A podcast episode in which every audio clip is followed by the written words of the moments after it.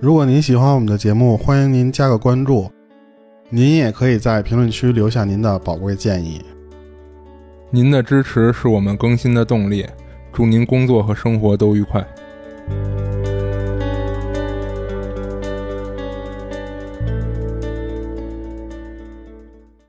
大家好，这里是《二期物语》，我是主播剁椒。我是老猫，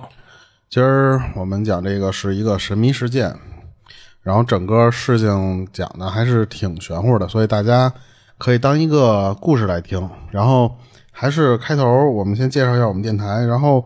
就是，如果大家对我们的节目有兴趣的话，也欢迎大家点个关注，这样我们也能有更好的动力，然后给大家更新更多的节目。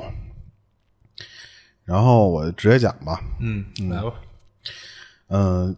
先说一个，就是咱们一般就普通人意义上的，就是说，如果说一个人脑子好使，或者说是记性好，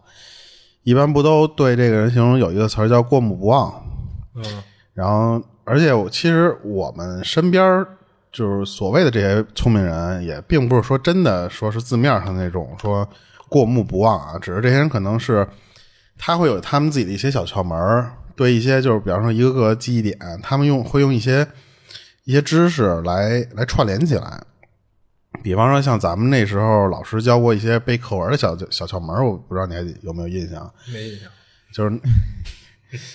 就是那时候，就比方说像文言文儿或者什么的那种东西，它比较晦涩难懂嘛。然后老师会跟你说说，你先把这篇文章的，就是普通话的这个整个这个这这件事儿，你先了解了。然后呢，你再如果有这种难背的地方呢，你就把那些每一段的第一个字儿记下来。啊，这样你就能好背好多了嘛。然后或者说像咱们学那个理科这些科目的时候，它其实有些东西都是有逻辑的。然后你把这些逻辑弄通了，比方说这个公式它为什么是这样的话，你就可以举一反三，触类旁通嘛。嗯，但其实就算是这样，就是这些普通学生，就是很不不，或者说是这些咱们眼里觉得这些所谓的尖子生吧，其实也只是就是放大很多倍之后，其实他们在这个地球上来说，其实也是相对很普通的人，对不对？对，比如说我，我记得那个就是电影里边那个雨人那个男主角叫雷蒙，我我不知道这个电影你有没有印象？他就是说那个雷蒙他自己有有自闭症，但是脑子特别好使。当时有一个细节叫什么呀？说那个有一包火柴掉地上了，他能直接告诉你那个火柴总共掉地上多根儿，他就脑就是咱们可能还要低头数，嗯他呢就直接能告诉你说，比方掉七根火柴，就是他能能很很就是脑子这方面很好使，而且这个人是在现实中有原型儿，嗯、这个原型儿的人叫金匹克，他他的能力是什么呢？就是说，如果你告诉他你的生日，他当时马上能给你算出来那天是星期几，不啊，不光是说能能说是星期几，他还能说出那天当天就是发生了哪些什么什么，比方头版头条的故事，这些他都能给你说出来。哎记性太好了。对他对比着刚才咱们说的这个尖子生这些，就这些人其实已经也是很出类拔萃的了，嗯，属于就是地球上的这些尖子生了，对不对？但是我接下来就是今儿要讲的这个事儿，它其实比这个雨人或者是刚才说的这个金匹克还要厉害。然后我在查完他资料之后，我觉得就像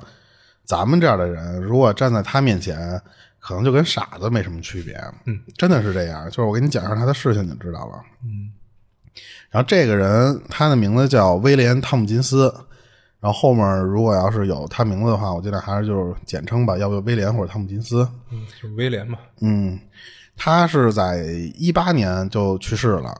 但是他有一个特别就是牛牛牛逼的能力是什么呢？他能把所有看过的东西在脑中还原成一个三 D 的影像。他不光是说过目不忘的那种东西了，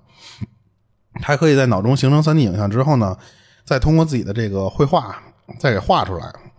甚至有些就是他脑子里还说曾经有些没有出现过的东西投射到他的脑子里，他在根据这些画面，然后制造出当时领先科技水平，就是整个世界都没有这这种水平的那种机器或者设备。这种能力在国外有那么一个专门的名词啊，叫就就反正挺挺挺挺，我也发发不出来那个音，啊就大概的意思。咱们中国这边的翻译就是说叫瞬间记忆能力。哦你想，他是二零一八年不是去世吗？在二零一六年的时候，他在去世前，他出了一本书，那本书叫《被外星人选中》。当时就是这本书在当时的他们这个科学界还是引起挺大的反响的。这本书主要就是说揭秘了一些就是当年美军那边啊，就是比较机密的那种事件。他然后这老头儿说什么呀？老头儿就觉得说，一是我本来就要死了，我觉得这有些事儿我得在死之前把这个事儿让更多的人知道嘛。还有一个就是因为其实他说的好多事儿是经就是经过了那些就是脱敏了，或者说是已经超过了保密期，他已经是可以说出来的。所以他他说的这些东西是在他年轻的时候经历的东西。然后刚才我不是说这个就这个老头儿叫什么汤姆金斯嘛？嗯，他从小就有说，就是咱们其实他是真的过目不忘的那种能力。就也就是说，咱们眼中的那种别人家那种小孩嘛，他小小学的时候、上学的时候成绩特别好，基本上属于就是看一遍就懂。但是他那时候他就一直不理解为什么他自己有这种能力，他一直以为就是说好像别的人都有这种功能，所以他那时候不觉得他自己很特殊。嗯结果就有一天的时候，就是他真正高光时刻的时候是到什么时候？他的那个家乡是在洛杉矶，当时他们那个洛杉矶是有一个海港，那个海港展出了一个活动，就是允许他们当地的这些人免费去海港那块儿上一上一艘那个军舰，你可以去里边随便参观，然后但是呢，你不能拍照，你不能把这，因为他那个军舰是还在服役的状态，哦所以就是你可以去参观，但是你不能拍照做这些泄密的东西嘛。嗯当时这个为什么这帮美军要干这事儿，就是一是也是给当地人民做科普嘛，就展示我们的这个，也是为了展示我们说那个美军的这种肌肉，也是展现我们就是说美军这实力多屌。所以说就是说你不要你门票你就随便来。结果那时候那个你想他还很很小嘛，那时候那汤姆金斯，他每次从那儿回来之后，他都把那些脑子里就是那些印象中的东西，他都用用笔画下来。哦然后他爸就问他，那时候他爸因为就是之前没有见过这些东西，就是他画这玩意儿嘛，他爸就问他说说你干嘛呢？然后那汤姆金斯小时候就小汤姆金斯就说什么呀？说我在画军舰。他爸就觉得说你小屁孩儿你画个毛鸡鸡军舰啊，就没在意。结果他越画越多，就是每他因为他免费嘛，那小孩没没处去，他就老经常去逛那个展会。结果一回来就有好多的，就是脑中有好多的画面，他就就全给画下来，越做越多。然后最后最后呢，他开始试图用这些家里的一些材料什么的，自己想把这个军舰给拼出来，就还这样给他给拼成了。然后他爸看见之后觉得说，哎，是是是有点那么那么点意思啊，就是那种你开始说能画我还不信，但是真把这东西拼出来的时候，他爸觉着他们家孩子还好像有点这种实力。嗯然后他他爸就拿着这个玩意儿就就到处去炫耀去了，就那次说，嗯，看我儿子这个动手能力，说挺挺厉害的吧。结果时间久了之后，他们就是这个汤姆金斯这个模型在当地还有点小名气，因为它还原度非常高，它能把这个军舰上面的一一些很多的细节都给做出来。结果就被一个那个当地的玩具厂给发现了。当地那玩具厂找他爸，就说那次我我出钱，你让你儿子出图纸，然后到时候我们把这个东西再做出来之后，我给你做展览。这样就是他爸就觉得说有钱赚，而且他儿子这能力又能在当地，主要就是说为了名气嘛，都喜欢炫耀自己家孩子，所以汤姆金斯他爸就说说行，说就这么着展示了有一段时间之后呢，有一天突然有两个海军军官，就刚才不是说这个他们那个那个地方有那个叫什么那个就是一个军事基地嘛，嗯所以就有两个海军军官在逛玩具展的时候，就正好是那个厂商办的那么一玩具展，然后结果看突然那个展柜里边有一些模型特别还原度特别高，哼他就是看他说里边的这个武器、雷达，还有那些就是所有的这些里边的布局都是完美的复刻，啊，这军事机密啊，这些啊，然后那俩人就说说这个，一看就是有有敌特嘛，一看就是有间谍呀，这个泄密了呗对，偷我们偷我们图纸来的。然后他就就去找这个玩具厂商，嗯，这玩具厂商肯定就就莫名其妙嘛，说那次我哪知道你这东西就是涉及机机密了啊，嗯我这东西都是从别人那儿买的。然后那个等那俩军官，就是这厂商就说什么你去找那小孩去呗。嗯等那俩军官到他们家的时候，这军官真傻眼了，因为他他发现他们家有好多就就是这种三 D 的图纸是吧对透视图或者是那种军舰的手稿，啊，然后他发现那个东西还真的就是汤姆金斯自己画的，也问了一下这小孩儿，小孩儿就说，我就回来之后脑子里就一直有那种画面嘛，然后慢慢一点一点这么做出来的东西。然后汤姆金斯把这个事儿原本说一遍之后，这个军官就觉得说这孩子可以，这孩子挺行的，就回去跟上级说完之后，就把这汤姆金斯给纳入了这个海军。嗯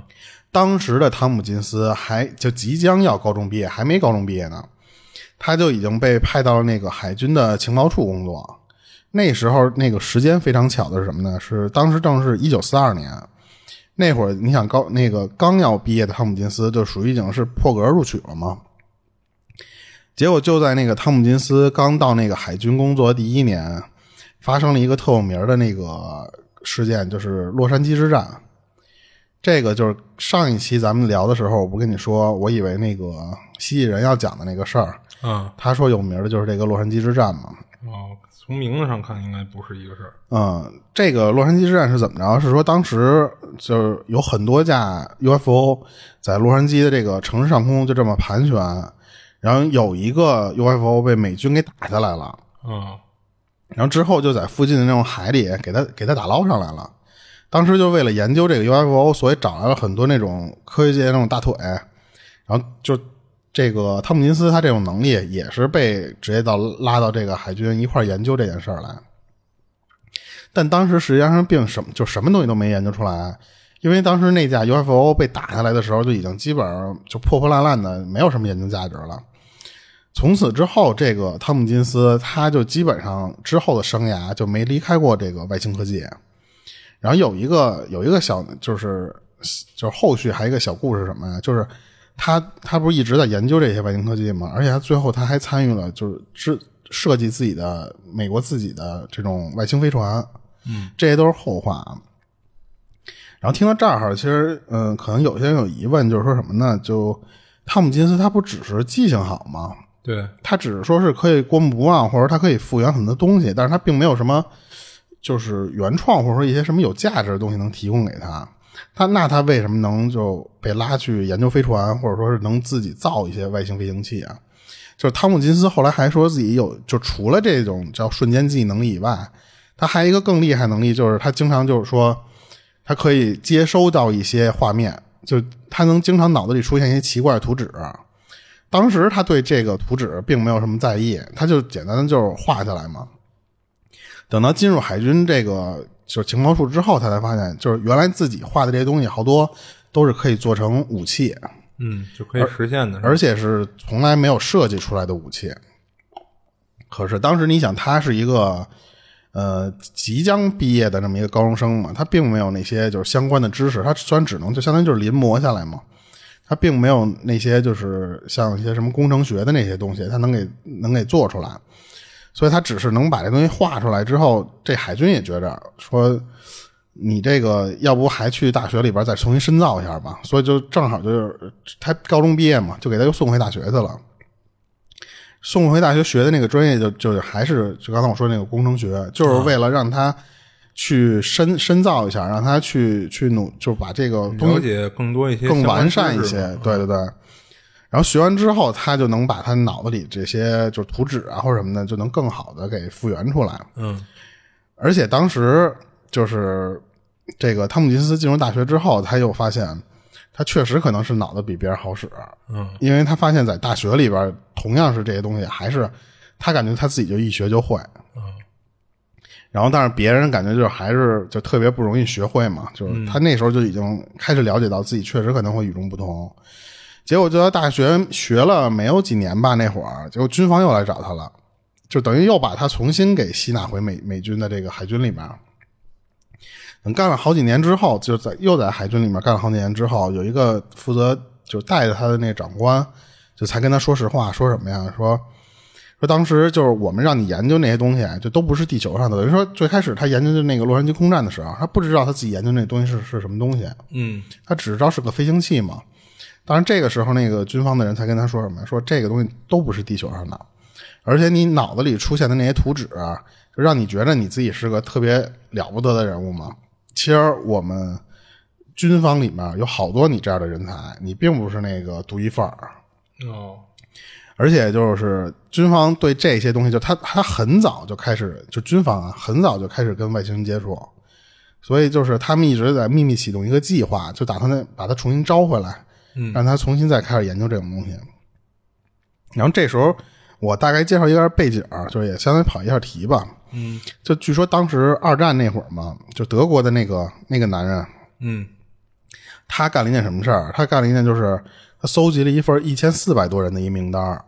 这个名单里边的人就是全是遍布在各行各业里边儿，但是他们都有一项特殊的能力，就不光是比方说像他这种瞬间记忆能力啊，还是或者就是有点跟超能力者似的。哦，他总共搜集了一千四百多人，就是相关方面的这些人。他通过怎么着跟那些家家人要挟他们，就是说你不管怎么着，你的家人现在在我手上，然后你得给我干事儿。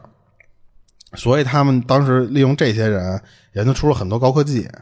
就这也是为什么就是有的传说，为什么德国这么一个小国，你就算进进行了什么工业复兴啊，或者什么那些东西，你也不不可能拥拥有那么大的实力来跟这个全世界的人抵抗。那个时候相当于就是想打全世界了嘛。嗯然后有一种理论就是说当，当时他是收集了这些有一千四百多人，这些人就是相，其实他们就是后来的科学家，嗯德国那边科学家嘛。结果后来不是战败了嘛？战败之后，这些人是被美军和苏联给瓜分了。哦，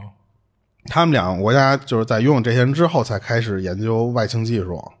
这也就是为什么你看后来他们两个冷战的时候，为了拼了命的想去上月球，嗯，而且那时候基本上就这两家独大嘛，对，基本上只有这两家的人的军事实力是特别就领先别的地方，嗯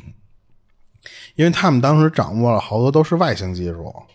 它就不是你地球人正常，你就是按科技树上一点一点点上来的那种技术，它相当于跨了你一个维度了。嗯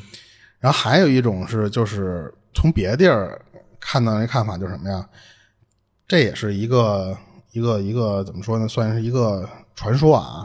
就说当时这两个国家，就是美军和苏联之拥有核武器之后，他们一直想想比拼一下这个东西。当然不是一直冷战嘛，你又不能说找一个地球上哪个地方，咱俩就往那个地方扔扔扔扔核弹头，嗯，看咱俩谁的多。所以他们就觉得说，那你既然地球不能干这事儿的话，那咱们就就美军那边当时有一想法，就是说咱们把这个核弹头打到月球上去。哦，但是当时这个就是幸亏是让人拦下来了，我估计人家也可能就是通过一些什么什么引力，地球月球没了，地球这个肯定是什么潮汐效应什么的这些东西，就是拦着他了，说说你别这么干，这么干肯定出事儿了，所以可能是最后没实行，才改为了登月计划，就是说我不往那上打核弹头了，但是咱俩比谁先能登月去。这样不就是说明我的科技水平比你高了吗？就是有一种观点是这么说的啊，我觉得这种说法可能更扯一点儿，就有点阴谋论的感觉。然后说回刚才那个，就是我说的那些图纸，他那个就是那个长官跟他说是什么呀？实际上你就是当时外星人筛选出来的一批有有潜力的人，或者说他们认为有天赋的那种人，通过心灵感应的方式投射到你脑子里。就而且军方实际上很早就发现了这个地球上有外星人了，嗯而且他美军也知道那些外星人是一直在观察我们的，他们通过这种就是心灵感应的这种方式，给我们传达了很多外星科技，而且就是一直在给你打工，就是之前他不是一直在这个美军情报处那儿吗？一直给这个这个这哥们儿打工的一个一个女秘书叫杰西卡，她说这个杰西卡实际上就是一个外星人，哦，然后汤姆金森当时可能都就是都惊了嘛，嗯然后那个长官还说什么呀？说，就这个地方可能也跟你之前说的那个蜥蜴人那块有有有一点点出入啊。嗯他说常见的咱们地球上的外星人总共就四种，一个是蜥蜴人，还有一个叫蚂蚁人，还有一个更广阔的就是小灰人儿那个灰人。嗯第四种是叫北欧型外星人，这个北欧型外星人其实就是那个女秘书的那个她的那个装扮的那个样儿因为那个女秘书它就是一个金发碧眼的那么一个外星人，不是就是普通的金发碧眼的地球人的形状。嗯，但实际上，那个那个类型儿有一种外星人，他也是那种金发碧眼的感觉。就它本身就长那样是吗？嗯，但是可能和人类稍微有点区别，但是可能也是会通过一些什么就是改变，或者说让你看不出来嘛。哦，然后这时候汤姆金斯才才有点儿有点儿明白过来，因为为什么呀？他说我在之前工作的时候，就这个女秘书，我经常就是我想跟她说一件什么事儿，我还没张嘴的，这个女女秘书就已经知道我要干嘛了，哦，而且呢，经常就属于。我在有一件事想不明白的时候，那个女秘书会突然一句话给我点点题，一下我就豁然开朗。当时有一个例子是什么呀？就是这个汤姆金斯他们正在研究那个里斯地图。这个里斯地图我稍微简简单说一下啊，嗯，就据说是是多少年前的一个一个哥们儿，一个也是一科学家，好像是他画了一个整个的这个世界地图。嗯，当然，这个世界地图里边有有南极洲啊，有什么什么东西。但是那个南极洲是只有在一九一八二零年还是一九二零年，我忘了。他们通过什么地震地震观测，就是类似于跟观观观测地震的那种活动似的，嗯，才把南极洲的那个整个样貌给描绘出来。嗯，但是这个这大牛可能，比方说一八几几年、一七几几年的时候，他这个画的那地图里，他就已经做出这个地图来了。然后这个哥们儿就叫李斯，所以他这个地图特别有名儿，就他好像是跟坐在一张羊皮纸上是那那种地图，所以这张地图叫李斯地图。当时这个就是汤姆金森就就觉着说，可能这个李斯他就是外星人，因为只他当时有一个理论是说什么呀？说这个李斯可能只有可能他是坐在外星飞行器上，因为那时候没有飞机嘛。然后呢，俯瞰地球的时候，他看到了南极大陆，啊，所以他才能画出这个李斯地图来。就等于一个上帝视角看整个地球，嗯，然后这个就刚才说的这个女秘书还跟这长官说什么呀？说就刚才咱们说这个蜥蜴人、蚂蚁人、灰人和北欧型外星人，嗯他们四种外星人是互相互相钳制、互相制衡的。嗯，但是里边最亲美的那个啊，或者说是唯一亲美的那个，就是北欧型外星人。这个和咱们之前聊的那个说蜥蜴人是亲美的那个啊又有点不一样。他倒没说，他倒没说他是他他是亲亲地球人嘛，说呃蜥蜴人对对不对对？然后那个之前我记得还有说是小灰人儿是是亲美，反正就是这各有各的一派说辞嘛。嗯，然后这个里边说的就是说北欧型外星人是那个亲美的那一类型。嗯然后长官还跟他说什么呀？说我们现在就有这么一个项目，说你你既然知道这么多事儿了，那我就得让你来参加这个事儿。然后这个项目叫什么？叫秘密太空计划。然后这个项目底下它是有很多分支的，其中有一个分支就是最有名的，就叫就后来也就是大家知道的阿波罗登月计划。嗯，这个哦，这块儿打断一下啊，我突然想起来，你刚才说那个北欧型外星人，嗯，就特别像那个《莱斯塔档案》里说的那个伊洛因人。啊伊洛因人就是以一种就是金发，然后皮肤白质什么的那种啊形象出现的，就就特别像。就如果他说的这个北欧型外星人的话，嗯就本身就是这种面貌的话，那就跟他那个伊说的伊洛因人就特别的像。嗯嗯，但是那个那个伊洛因人不是对地球还不太友好，啊，不，伊洛因人他按那个他一直想抹平莱斯咱塔们说的是就是创造的人类嘛，嗯嗯，而且他那个莱斯塔那里说的是等于几千年伊洛因人就已经离开地球了嘛，就一直没回来过。对。行，你接着说。我就是说，这个之后就是从一九六一年开始吧，就一直在进行这个阿波罗登月计划，总共进行了差不多得有十多年时间嘛。他当时说，阿波罗计划实际上是有三个步骤的，等于说它是不光是登月啊，它登月只是它第一步，它总共分为三步，第一步是登月，第二步是建立月球基地，嗯建立完月球基地之后呢，它这个总共这个基地，美国那时候当时打算能盖一个容纳两千人的这么一个月球基地，哦就挺大个儿的这么一个。哎嗯呀，第三步是怎么着？就就移民了。哦这等于说这个三步就相当于三部曲嘛。嗯而且在就是这三步完成之后，美国是打算在相邻的这十二个恒星系复制这个计划，嗯相当于你不光是登月，他还想登但来是移民这个，我觉得稍微有点扯，因为你首先你就就就说月球它的这个就是大气环境啦什么的，嗯，你不一定适合人类生存啊。咱们现在想不出方法嘛，但啊是你是你别对忘了，一直他有外星人帮着你啊，做对这，个除非事儿就是他们科技先进到什么改变星球的大气气候啦，或者嗯说长期，比如说佩戴一些氧气罩似的东西，那么生存的还有可能。嗯，行，你接着说。然后当时说就给这个汤姆金斯招过来的时候，其实就是为了让他做第二步，嗯，就是让他负责建那个月星基月地。星基地嗯对你不是能做武器吗？你不是脑子里老出现点奇怪东西吗？嗯，登月这事儿可能你干不了，那我就呢让你来负责建造一些东西，因为你能老造出点什么新奇特的玩意儿吗？嗯当时美军找来了一堆这种汤姆金斯的这种人，而且是怎么着，打算让他们设计这个月球基地，还没还没开始弄呢，这不美国这咱们现在就知道，他就就到了第一步，嗯就是美军那边他等于第一步的时候他就出事儿了。嗯当时美军总共做了是十七个阿波罗飞行器，哦就是从一号到十七号嘛。我查资料写的是啊，就是这个，因为我当时只知道有最后有登登月的人，嗯但是我大概说一下，就是说它阿波罗一号发射失败了，等于它第一个就失败了。结果到第二和第六，到就从第二到第六的这个这几号的时候，嗯，他就不敢不敢往里面放人了，啊是他就只能就是说拿这玩意儿在地球上就是说飞一下啊，或者说是做一些简单的实验啊。到第七号的时候，他觉得说时机成熟了，说我又要重新开始带人，但是他也不是敢直接就给发到月球上去，他看第一次是往地球周围飞，就是环绕着地球飞，嗯，先飞飞看。啊、然后一发现没掉下来，他到八号的时候呢，他就敢绕着月球飞了。嗯这时候你既然到已经到月球那个附近在那儿飞了嘛，嗯，所以他就是想说，那我就顺便再侦测一下，我为我再下一步的做准备，就是他想做一些侦测，探测一下哪个地方适合降落。嗯所以八号主要目的其实就是为了找这些降落点，嗯然后九号开始就是已经开始让宇航员你可以出舱，当然不是说登登陆啊，嗯，就是出舱你能稍微简单的，比方说摸着飞机附近你转悠转悠那种。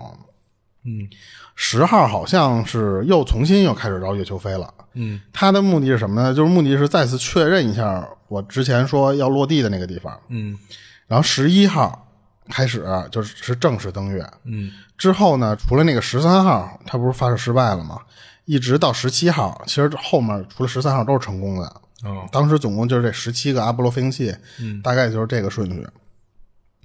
然后，当然不是说第一步就失败了嘛，所以咱们不是没看见后续的那些什么有建建基地的这些计划。嗯当时这个美军是找了一个觉得还不错的地方，就是那个宁静海区域，啊他专门给那个地方就是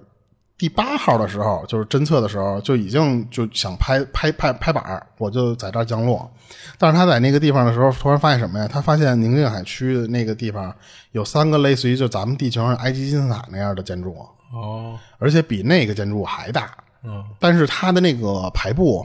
和地球上的那个排布的顺序是一样的，而且那个三角形就是金字塔的那个外观不是一个三角形嘛？从俯视的这么看，它是那个三角形的那个那个度数标准比咱地球上还标准。哦然后当时他们也有那个说，你这个就是地球上这个排列标准不是沿用了什么猎户座的一个什么三颗行星的排列方式嘛？嗯就反正就是说，在那上我发现金字塔了，结果在旁边的不远处还拍到什么呀？拍到了有那种城市废墟，哦他们觉得这这种东西怎么都能出现、啊，是，那证明曾经有文明呗。结果就同就同在这个同步的这个时间啊，汤姆金斯这边他不是本来不负责这个登月，现在还没归他归他管的吗？嗯但是这个时候，汤姆金斯就已经开始就从脑海中或者比方说做梦啊或者什么的，就脑海中出现了越越来越多的，就是原来的那些画面。他是什么画面？就不光是一些什么武器建造，或者他能看到一些景象。哦他这个时候就突然觉得脑中就是越来越多这种画面，他就赶紧就是说，我把这些东西赶紧给记下来先。他一边在想这事儿，一边就觉得说有点不对劲儿什么呢？他后来他他看他自己画的这些东西，嗯，他觉得画的这个东西就是月球，哦而且他发现他画完这个东西之后，一看这张图，这个月球就不是实心儿的，哦，就是为什么有一个说月球空心论，对，那个理现在也有论这，种对对对，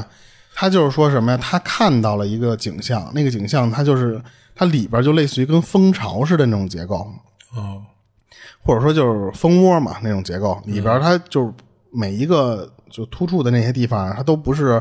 一个就简单的什么居住区，它它是有自己的实验室，什么军事基地那种东西，还有什么科研所，什么这些东西，它影像已经细到这种程度了。对，他都他都能已经看到这些建筑物了，嗯，而且这里边大到一什么程度？他当时比喻了，就是说能把整个美国都给容纳下来，就整个里边那个空心儿结构，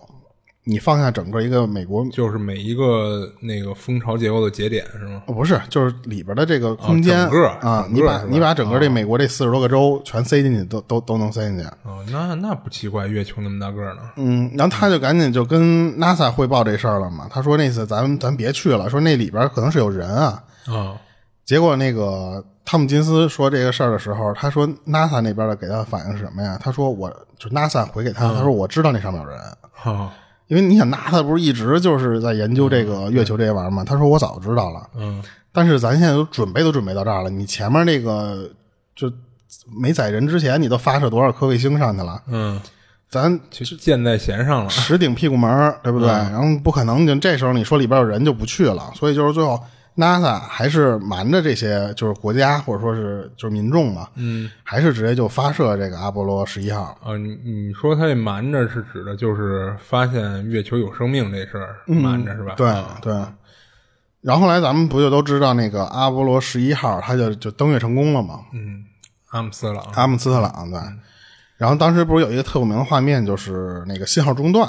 哦哦，对，对，然后当时那个这个汤姆金斯说，他当时就是在地球的那个发射基地里呢。嗯然后 NASA 后来对外不是一直宣称什么中间的那个信号不好或什么的，啊对，然后他他说什么？他说我就在那儿看着呢，说那个信号贼好，说不能再好了。哦但是是因为什么呀？是那个汤姆金金斯看到那个就是阿姆斯特朗那些人，嗯突然来就说：“我操，有外星人！”就是他看见那个、他的摄像头里有外星飞船飞过去啊那了。等于是就是发给大众的，把这段给掐了呗。对啊，他肯定不是实时转播嘛，嗯所以他就把那段给掐了。基地的人赶紧跟他说：“说这个事儿还没打算让地球人知道呢，说你你别啊没别准备传。啊公布呢。对，所以当时就是给掐完之后，咱们就一直以为说是什么转到卫星什么频不是卫生频道嘛，说是怎么怎么着。然后实际上他们其实就是看见了，嗯而且是什么呀？是阿阿姆斯特朗在登月的时候，就周围就已经有很多的这个外星人和飞行器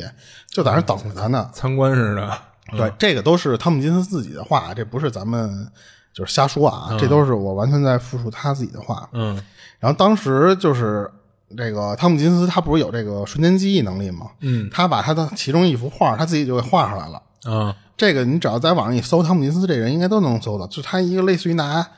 铅笔或者是这种碳素笔描出来的这么一个画面。我大概给大家形容一下，就是如果大家玩过《星际》的话，你就是相当于在你周围，你你在一坑里，然后你特别小，那个坑边上飞的全是航母，就是类似于这种场景。但是这些外星飞行器对他们并没有进行什么攻击呀、或者什么什么这些东西。就跟看猴戏似的看着。嗯，因为那个在这个阿波罗十一号登陆之前，其实这个月球上面的所谓的人啊，嗯他他们是已经知道地球人要来了。啊，对，他们因为我估计可能早就监测到理论上来说应该知了道，对对对你老往我这打打过来，这个卫星监测来，我这肯定就有点防备嘛。对，所以这帮人一直就在那个降落地点就等着这个阿波罗十一号过来呢。嗯然后而且开来就刚才我说的那种特别大的这种就是航母，或者说叫叫大核嘛，就是那种东西那后来跟阿姆斯特朗这帮人有接触吗？有接触啊。嗯当时据说是什么呀？就是有一些呃，我不知道是阴谋论还是说什么，我但我没看出来啊。嗯就是说，如果你从当时有非常有名的一张照片，就是就是一张就是一个相机对着一个宇航员拍照，但嗯是宇航员的那个面罩，它不是类似于玻璃那种反光吗？哦你从那个那个反光的地方，哦你反是能看到一些东西的。哦，说映映照出一些东西了，是对，吧？然后但我我我仔细看了一下那个东西，我不知道是不是我看错哦好了。像也没嗯看出来，对对对，要不就是有可能有也让人抹掉了，这个啊，我就也也有可能，对嗯然后，但是当时这个汤姆金斯他所看到的画面是什么呀？嗯就是阿姆斯特朗一下那个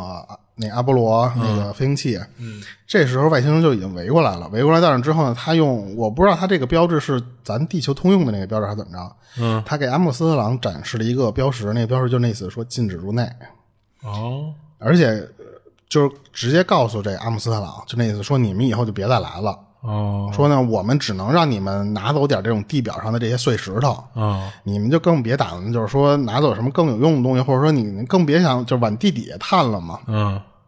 但是美国不是不听嘛？美国最后不是除了十一号，后面还发射了那么多号嘛？嗯所以他但是美国只就是只捡回来一些石头，其实确实像他说的那样，他就捡回一些就月球土壤嘛，嗯月球土嗯壤对，然后回来稍微研究研究，嗯然后就是产几部簸箕土，嗯，让你得就是意思意思得了呗。但是美国后面发射的那些飞行器，或者说载人的这些阿波罗飞行器，他们其实还有一个目的是想干嘛呢？是一直想再去跟这些外星人联络。哦他们就那次我来刷脸嘛，你看我老这 American 国 旗插这儿了，就是那次我是地球上我是大拿嘛，所以我想跟你们试图我沟通一下，嗯或者说更了解一下你们。结果就是那边的人并不太友好，对就是美军的这种登月行动，他们并不太友好。所以在第十七号的时候，月球那边的人就是真急了，据说是真急了，就是怎么着啊？他直接对这个宇航员发出了死亡威胁，就是说那次你再过来的话，那你就别怪我们这边不客气了，就哦看我打不打你就完了呗，就是那种。嗯所以之后就再也没有派过这种相关的飞行器上去。所嗯以你看，这么多年了，然后不是也有一个理论是什么？就是，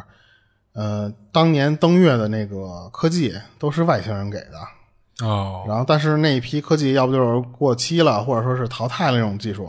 所以为什么这么多年之后再也没人能上去？就是一种理论是这个那也，不对啊还还有一种理嗯论就是说就是刚才我说的，这帮外星人不让你去了。啊嗯，我觉得这两种理论可能后一个听着可能还还算是合理一些，就对，感觉能解上释得还通。嗯，而且你看后来就是你像阿隆马斯克这样的人，他多牛，说自己我就要移民火星，嗯就是你为什么没有移民月球？嗯你同样，你就说这些地方，你不管说是什么水呀、或者说什么嗯就是空气呀、环境或嘛者什么，嗯对不对？你说实话，最近的不就是月球吗？你要真有那些科技的话，你可能你对一些就是生存上面，你比方造氧或什么的，其实对这种大拿，我感觉应该不是最主要的原因。啊嗯，那也不一定， 也不一定。因为火星上现在也只是说探探测了有有水成分，月球也有水成分，嗯但火星也是没有氧啊，对不对？然后重力什么的，其实好像据说是跟地球差不多嘛，我记得。嗯然后它就是有一种阴谋论也是什么，就是说，就是并不是说它月球不宜居住，嗯而是因为就是上面说的这些人就不让你住阿隆马斯克不不敢去，啊他怕真打下来之后，那不就直接全世界就曝光了吗？嗯嗯嗯而且说实话，当时你看能能看到的就是月球人为什么他不在表面生活了。嗯，它就可能是表面确实不宜居，没准里边那个地月球月心，就是经过改造了嘛。对它才是一个真正就适合的。那你就何必你再去一个不宜居的那个月球表面去去居住？嗯所以也有一种就说法是这种嘛。嗯然后我记得当时有一个是哪个电影里面说的嘛，就是说这种什么善意的谎言这种东西，啊就这呃今儿这事儿就说完了啊。啊啊，然后我大概跑一下题，就是什么呀？就是当时有些人就是说说美军不说这个事儿，嗯，他当时也是为了说不让民众有这么大造的成恐慌一类对的呗。还一个原因是什么呢？就是嗯、这也是别人的看法，就是说我美军花了这么多钱。我去干这个事儿，我去登月，然后我最后还要把这些所有实情都告诉你们，那我不是当当大傻子了吗？ 就相当于就是，所以他就会藏着掖着一部分，他不公开。嗯你们比方说你苏联，你有你有钱，你上去，你上去之后，你发现 那那上面是有人，还确实不对，嗯他们就知道吃了瘪了。所以美国可能也是因为我自己花了这么多钱，我不愿意公开这些数据，嗯也有可能是这种原因。嗯但是不过这个老头儿确实挺狠的，你想他。他在一八年死了，他一六年就把这事儿公布出来了。他相当于有点是知道自己马上就要不行了，哦。他不把这事儿说出来，可可能就已经就就来不及了嘛。嗯，但是你像那个就是这个这威廉吧，好像是叫汤姆金斯，啊，对，嗯就是他小时候这事儿，其实我之前就听过，嗯就是他小时候就参观完军舰，然后能画下来什么的，这个确实我之前听过。嗯嗯，嗯，他这个事儿怎么说呢？就是美军那边，他其实有好多相关的人都是说通过我当时有什么能力，或者说当时有一些什么就嗯就让是军方发擅现长的了嗯东西，对，然后他拉我去研究什么东西。你看，其实美军后面好多爆料的人，要不就是说我当时在 NASA 干了十年，嗯然后我退役了，然后我现在脱脱敏了，然后我就怎么怎么可以说。嗯其实好多人都是以这个角度来爆料。嗯，对，然后这个事儿其实是一个一个比较热门的东西。然后呢，我们到时候可以到时候再根据他这个，然后再找找有没有更多有意思的东西。啊然后嗯今儿的这个事儿就先讲到这儿呗。然后你像那个，其实不是还有说那个月球整个就是就是飞行器啊人造的嘛，就是它整个就是人造的。然后就是说什么呀？就看它表面上那些陨石坑，就是经过测量以后发现，如果真的是这么大的陨石，早就把那月球撞裂了嘛。呃，对它的撞击力不会只出现了这么浅的一个坑，嗯就是说等于除了在月球表面底下，实际上是有一层就是可能我们不知道的一种金属在保护嘛，嗯嗯，所以会导致它这个撞击以后的坑坑巨浅，啊对，就是哪怕它坑特别就是周长特别大，但它深度会特别浅，就就很不符合常理嘛。而且一直不有那个阴谋说什嗯么为什么月球你只能看那一面儿？啊，不对，一直有永那远个看不见背面然后嘛，嗯啊，有科学家其实说了，说那个为什么你只能看见那一面儿？因为它自己也在转 嘛。对他他自己自转的那个频率正啊就好是跟和跟地地球这这个个是一样的，啊对对对对对然后所以你就你要能看见那面出事儿了， 对对对，对。然后但是有的些人就是说什么月球人就在哎，对，就在背面月球吧，的背面，就就对故就就特意不让你就看，反正你看不见，我就说呗。啊对就是今儿这事儿，其实你也可以当做一个这种故事来听嘛，因为你嗯也不知道，你他画这东西你也看不见，所以你没法证伪。嗯但你说不是这两年咱们国家不是也登月了？嗯，对对，就不知道这个东西是咱们真有那实力不怕这个东西，还是说他就是汤姆金斯说的这个事儿其实并不是真的。哎，对，或者就是嗯可能就是你像高层嘛，他们可能就是知道这可能就是空穴来风的事儿嗯啊，不不就就就是胡编的嘛啊啊啊，啊！也有这可能性。而且真如果碰见什么事儿，咱们可能也不知道。嗯啊嗯，对对对对，行吧，今儿就这样吧。嗯，嗯，然后这里是二十七物语，我是主播剁椒我是老猫，啊。大家如果感兴趣的话，就多多关注啊。我们下期见。下期见。如果您有灵异相关的经历，愿意和我们分享，欢迎您搜索公众号“二七物语”，您可以给我们投稿，同时主播可以拉您进群。